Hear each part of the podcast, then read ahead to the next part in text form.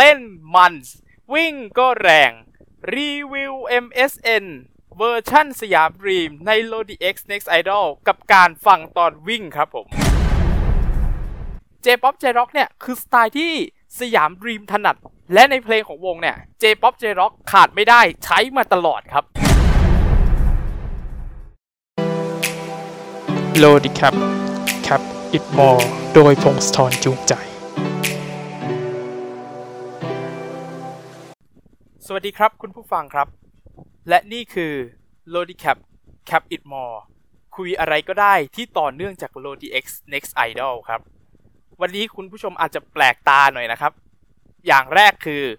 วันนี้แปลกตาตรงที่ว่าจะไม่เห็นหน้าผมนะครับ เพราะว่าตอนนี้มาแค่เสียง วันนี้เป็นรูปแบบพอดแคสต์เสียงครับผม ซึ่งผมได้ทำการนำ Lodi Cap Game of Idols 11 ตอน Lodi X Next Idol Tournament Recap ตอนที่ 12 เศษ1ส่วน2และตอนที่ลงท้ายด้วยเศษ1ส่วน2รวมถึงตอนพิเศษของ Lodi Cap Cap It More ในชื่อใหม่ ก่อนหน้านี้เป็น Lodi Cap Game of Idol Special ตอนของ Red Spin ก็นำไปลงด้วยนะครับผม แต่ Cap It More ตอนอื่นๆ ประมาณ 4-5 ตอนไม่ได้นำไปลง แต่ตอนนี้ลงแน่นอนครับ โดยลงที่ไหนบ้าง แน่นอนครับ ผมเพิ่งทราบว่ามันใช้ฟรี และก็เลยลงที่นี่เป็นหลักก็คือ Anchor แล้วหลังจากนั้นก็จะอัพตามในระบบอื่นๆ เพราะว่าระบบมันจะลิงก์ไปอัตโนมัติที่ Google Podcast Spotify Breaker Pocket Cast และ Radio Public ครับ ติดตามกันได้นะครับ ผมไปฟังย้อนหลังกันได้นะครับ เข้าเรื่องกันดีกว่าครับ มันเกิดจากว่าผมชอบวิ่งครับ แล้วทีนี้ผมก็ชอบใจและก็ถูกใจเพลง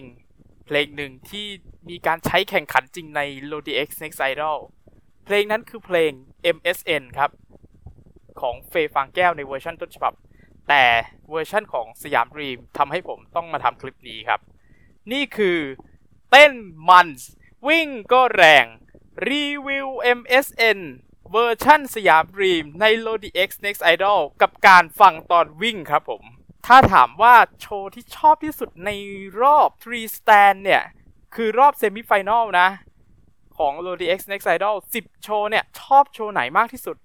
ผมจะตอบอย่างไม่ลังเลใจว่าโชว์เพลง MSN ของสยามดรีมครับ วงที่ได้เดบิวต์ก่อนใครในบรรดา 20 วงที่เข้าร่วมแข่งขันนี้นะครับ ซึ่งสยามดรีมเนี่ยเดบิวต์เมื่อเดือนมิถุนายนปี 2561 แต่ตกรอบแบบที่ผมก็เหวอนะครับ ซึ่งบวกกับว่าผมก็ชอบวิ่งอย่างที่บอกไป พอผมได้ลองนำไปฟังตอนวิ่งนะ ปรากฏว่าได้ผลดี เลยชื่นชอบเป็นพิเศษครับ จริงๆ ตั้งแต่เห็นตัวอย่างของกรุ๊ป 2 ที่มีไอมิเดซี่เดซี่สยามดรีมและฟีเวอร์ผมถูกใจโชว์นี้ถูกชะตากับโชว์นี้เป็นพิเศษ ซึ่งตรงเนี้ยจริงๆ ต้องบอกก่อนมันโผล่ท้าย EP 9 ของรายการไปดูกันได้นะครับ แต่ก่อนอื่นต้องเท้าความก่อนครับ ใน semi-final ของ Lodi X Next Idol มีเพลงที่ใช้แข่งขัน 11 เพลงนะครับผม และเป็นเพลงของค่ายกามิกาเซ่5เพลงกามิกาเซ่คืออะไรกามิกาเซ่ครับเป็นค่ายเพลงของ RS ที่เกิดจากความตั้งใจของคุณชมพูสุทธิพงษ์วัฒนจัง หรือชมพูฟรุตตี้ กับพี่เอฟูดรนรงศักดิ์ศรีบรรดาศักดิ์วัชรากร ซึ่งปัจจุบันเป็นโปรดิวเซอร์ให้กับเพลงต่างๆของเรสปินครับผมทั้งสองคนตั้งใจจะทำค่ายเพลงนี้ขึ้นมาเพื่อเจาะตลาดกลุ่มวัยรุ่น ก่อนวัยรุ่นรวมถึงทุกวัยกามิกาเซ่เกิดขึ้นในปี 2550 และมีศิลปินในสังกัดในยุคแรกของค่ายเนี่ย 22 คน ตัวอย่างที่น่าจะคุ้นชื่อกันบ้างก็เช่นโฟมดขนมจีนกุลมาศหวายปัญญริสาเป็นต้นนะครับผมรวมถึงเฟย์ฟางแก้วก็เป็นศิลปินในยุคก่อตั้งของกามิกาเซ่ด้วยเช่นกันครับ จากนั้นทำเพลงมาเรื่อยๆ มีโปรเจกต์พิเศษคอนเสิร์ตต่างๆ ออกมาให้แฟนๆ ได้รับชมกันและรับฟังกันด้วย แล้วก็ปิดตัวไปเมื่อวันที่ 1 กันยายน พศ 2560 ครับ แต่เมื่อวันที่ 24 พฤศจิกายน 2563 ที่ผ่านมา กามิกาเซ่ก็ได้ถือกำเนิดไปอีกครั้ง โดยมีศิลปินชายหญิง เพศละ 2 คนนะครับ และเป็นศิลปินเดี่ยวทั้งหมดก็มีได้แก่เกรซี่ อัตเตอร์ เฟรช และเก่งครับ ทีนี้หนึ่งในเพลงฮิตของเฟย์ฟางแก้วก็คือ MSN ซึ่งเรียกได้ว่าเพลงนี้เป็นหนึ่งในบันทึกทางประวัติศาสตร์ของโลกอินเทอร์เน็ตเป็นอย่างมากครับ น้องๆที่เกิดหลังปี 2550 มานี่น่าจะสงสัยว่า MSN คืออะไร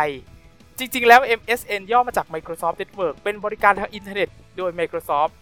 ให้บริการมาหลาย 10 ปีแล้วครับ ตั้งแต่ปี 2538 หรือ คศ 1995 ปัจจุบันยังมีอยู่เช่นเว็บข่าว การเงินพยากรณ์อากาศเป็นต้นครับ และหนึ่งในบริการที่ฮิตมาก ๆ ในยุคหนึ่งก็คือ Windows Live Messenger หรือชื่อเดิมคือ MSN Messenger นั่นเอง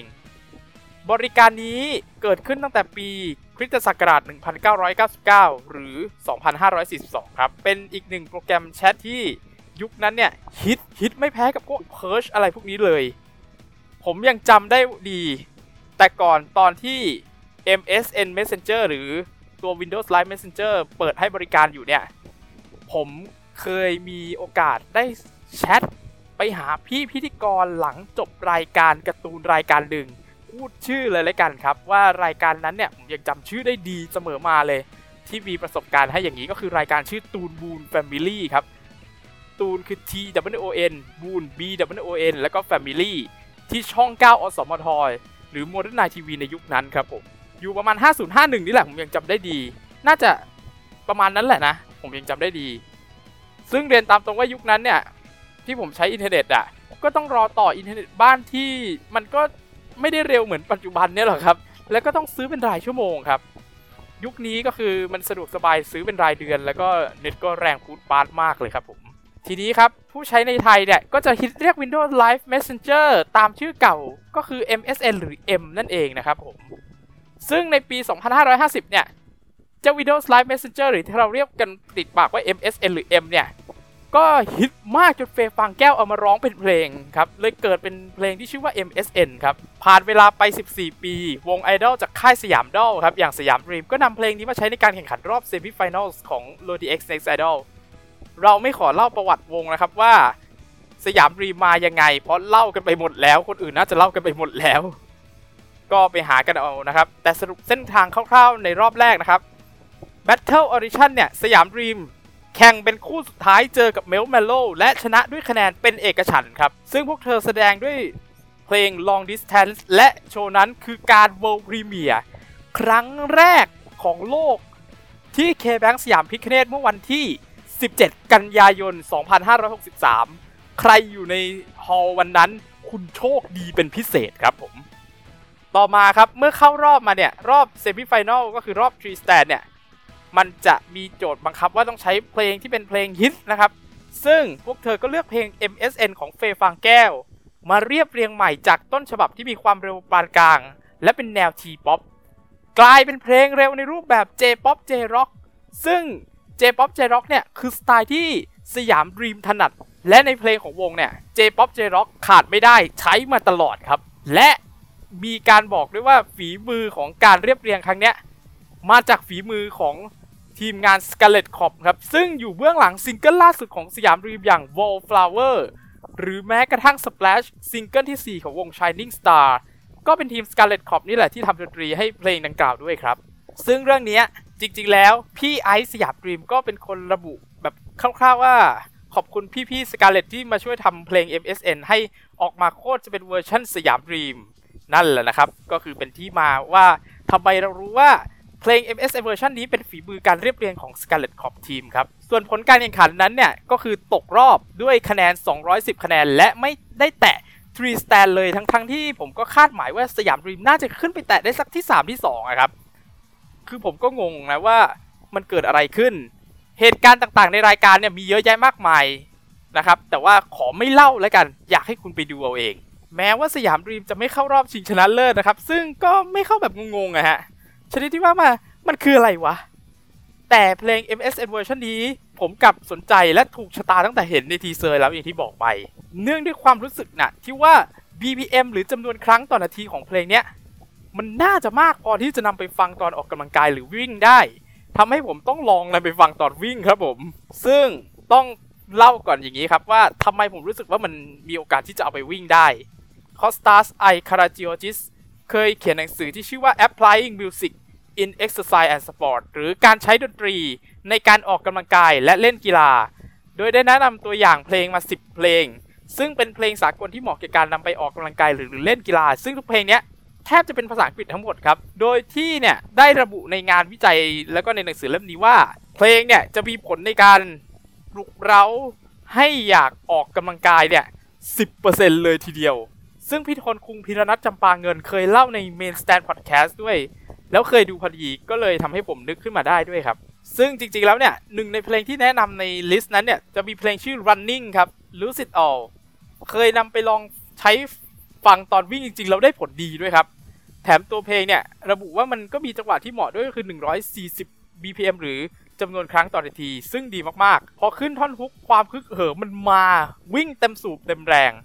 ทีนี้ครับฝั่ง MSN บ้างครับ กลับมาที่ MSN ผมได้ลองครั้งแรกในวันรุ่งขึ้นหลังจากที่เทปดังกล่าวออกอากาศครับ เช้าวันนั้นผมได้ลองฟังสยามรีม MSN นะครับสองครั้งติดต่อกัน ในขณะวิ่งนะครับผลลัพธ์ที่ได้คือมีอัตราการเต้นหัวใจนะครับ ประมาณ 159 ครั้งต่อนาทีก็คือ 159 BPM ครับ แล้วหลายเดือนต่อมาผมก็เลยทำการลองแบบจริงจังครับ แต่คราวนี้ผมตั้งเงื่อนไขว่าจะวิ่ง 3 กิโลเมตร โดยห้ามเดิน แต่วิ่งเบาได้ ถ้ารู้สึกว่ามันเหนื่อย แต่พยายามรักษา pace ไม่ให้เกิน 8 นาที 2. ตลอดการวิ่งต้องเปิดเพลง MSN เวอร์ชันสยามดรีมเพียงเพลงเดียวเท่านั้น 3. จะเป็นการ stream จาก cloud แต่โชคร้ายหน่อยครับ เน็ตที่ผมใช้มันเป็นเน็ต1เมกครับ ซึ่งไม่ได้เร็วไม่ได้ช้าอะไรหรอกครับ แต่มันโหลดบางทีมันจะติดบัฟคือ มันจะมีแบบค้างไปบ้างแล้วก็ต้องรอโหลดขึ้นมา ซึ่งอันนี้เป็นปัญหาและอุปสรรค ผลลัพธ์ที่ได้เนี่ย ผมวิ่งไป 3.1 กิโลเมตร ได้เปส 6 นาที 26 วินาที ในระยะเวลา 20 นาทีเป๊ะเลยครับ ส่วนผลลัพธ์ที่ได้เนี่ย อัตราการเต้นหัวใจเฉลี่ยอยู่ที่ 158 ครั้งต่อนาทีแต่และขึ้นไปแตะสูงสุดคือ 182 ครั้งต่อนาทีครับ แต่มันก็ยังไม่เร้าใจเท่ากับว่าวิ่ง 3 กิโลเมตรแต่ มันติดบัฟก็เลยตัดสินใจว่า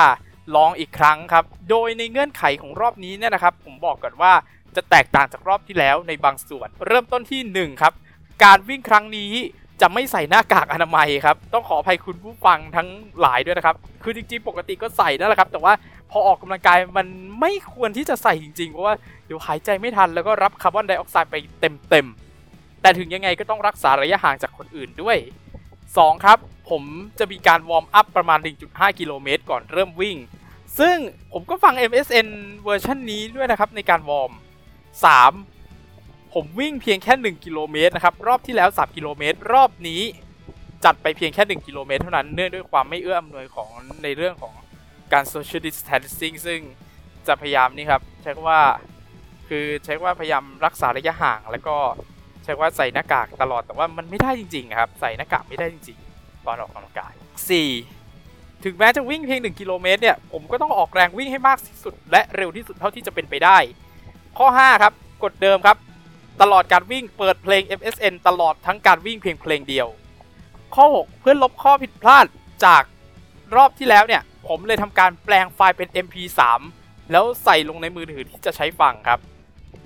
7 ครับเนื่องด้วยเส้นทางเนี่ยมันจะมีจุดที่จะมีสุนัขอยู่ด้วย ถ้ามีสุนัขหรือน้องหมาจะตามกัด ผมอนุญาตให้ตัวเองเนี่ยเบาแรงลงได้ แต่พอผ่านสุนัขไปได้ก็ต้องออกออกแรงให้มากที่สุดเพื่อชดเชยครับ ซึ่งผลลัพธ์ที่ได้เนี่ยคราวนี้วิ่ง 1 กิโลเมตรเปสที่ได้ 5 นาที 38 วินาทีเร็วที่สุดครับ เป็น personal best เลยก็ว่าได้ครับผม ส่วนอัตราการเต้นหัวใจรอบนี้เนื่องจาก วิ่งแค่ 1 กิโลเมตร โดยเฉลี่ยได้ 165 BPM ก็คือ 165 ครั้งต่อนาที แต่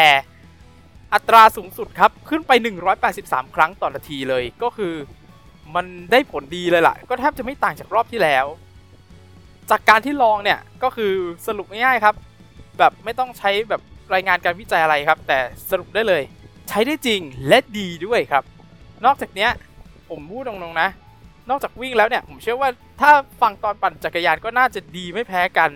แต่ผมปั่นจักรยานไม่เป็นก็ไม่เป็นไร ซึ่งจริง ๆ ต้องบอกก่อนว่าไอการขึ้นไป 183เนี่ยมันไม่ดีนะครับ จริงแล้วในการออกกำลังกายเนี่ยถ้าขึ้นไปสูงๆถ้าไม่ใช่นักกีฬาอาจจะไม่ดีนะ เพราะว่ามันอาจจะใช้ว่าเป็นอันตรายต่อหัวใจได้นะครับสำหรับใครที่อยากจะลองก็ลองไปตัดจากเทปเต็มดูนะครับผมหรือถ้าขี้เกียจตัดไม่เป็นไรครับ จริงๆ แล้วเพลงของสยามดรีมหรือยูโฟนี่เนี่ย หรือวงอื่นในสยามดอลเนี่ยที่เป็นส่วนใหญ่เลยนะ จริงๆก็น่าจะเกือบทั้งหมดของค่ายเลยล่ะ เปิดฟังตอนวิ่งได้นะครับ ด้วยแนวเพลงที่เป็น J-POP J-Rock ที่เร็วอยู่แล้ว ฟังตอนวิ่งก็ได้ผลดีไม่แพ้กัน โดยเฉพาะ Wallflower เพลงใหม่ของสยามดรีม อันนี้แนะนำได้ผลอย่างดีเลยครับผม ซึ่งผมลองมาแล้วนะ และตัวพอดแคสต์นี้ไม่ได้โฆษณาจากค่ายสยามดอลหรืออะไรนะครับผม โอเคครับผม วันนี้ก็หมดเวลาเพียงเท่านี้ครับ กดไลค์กด subscribe มาในอิสพงศธรได้ แล้วก็กดติดตามในช่องทางต่างๆของ Ludy Cap Podcast ที่บอกไปครับ ก็คือ Anchor Spotify Google Podcast รวมถึงช่องทางอย่างเช่น Breaker Pocket Cast และ Radio Public ครับ ฝากติดตามกันด้วยนะครับ ฟังย้อนหลังกันได้สำหรับวันนี้ครับ Lodi Cap Special จริง ๆ ครับ Lodi Cap Cap It More Special ครับ กลับมาในรอบหลายเดือนครับ ก็ขอลาคุณผู้ชมไปก่อนครับ ขอมีความสุขในการวิ่งนะครับผม สวัสดีครับ อย่าลืมกดไลค์ กด subscribe มาดิอิสโพสทอนในช่องทางต่างๆครับทั้งใน YouTube และ Facebook รวมถึง Instagram ก็ไปได้ที่ at m y n e w s YouTube m y n e w s p o s t o n Facebook Fanpage m y n e w s p o s t o n ติดตามกันได้นะครับ เจอกัน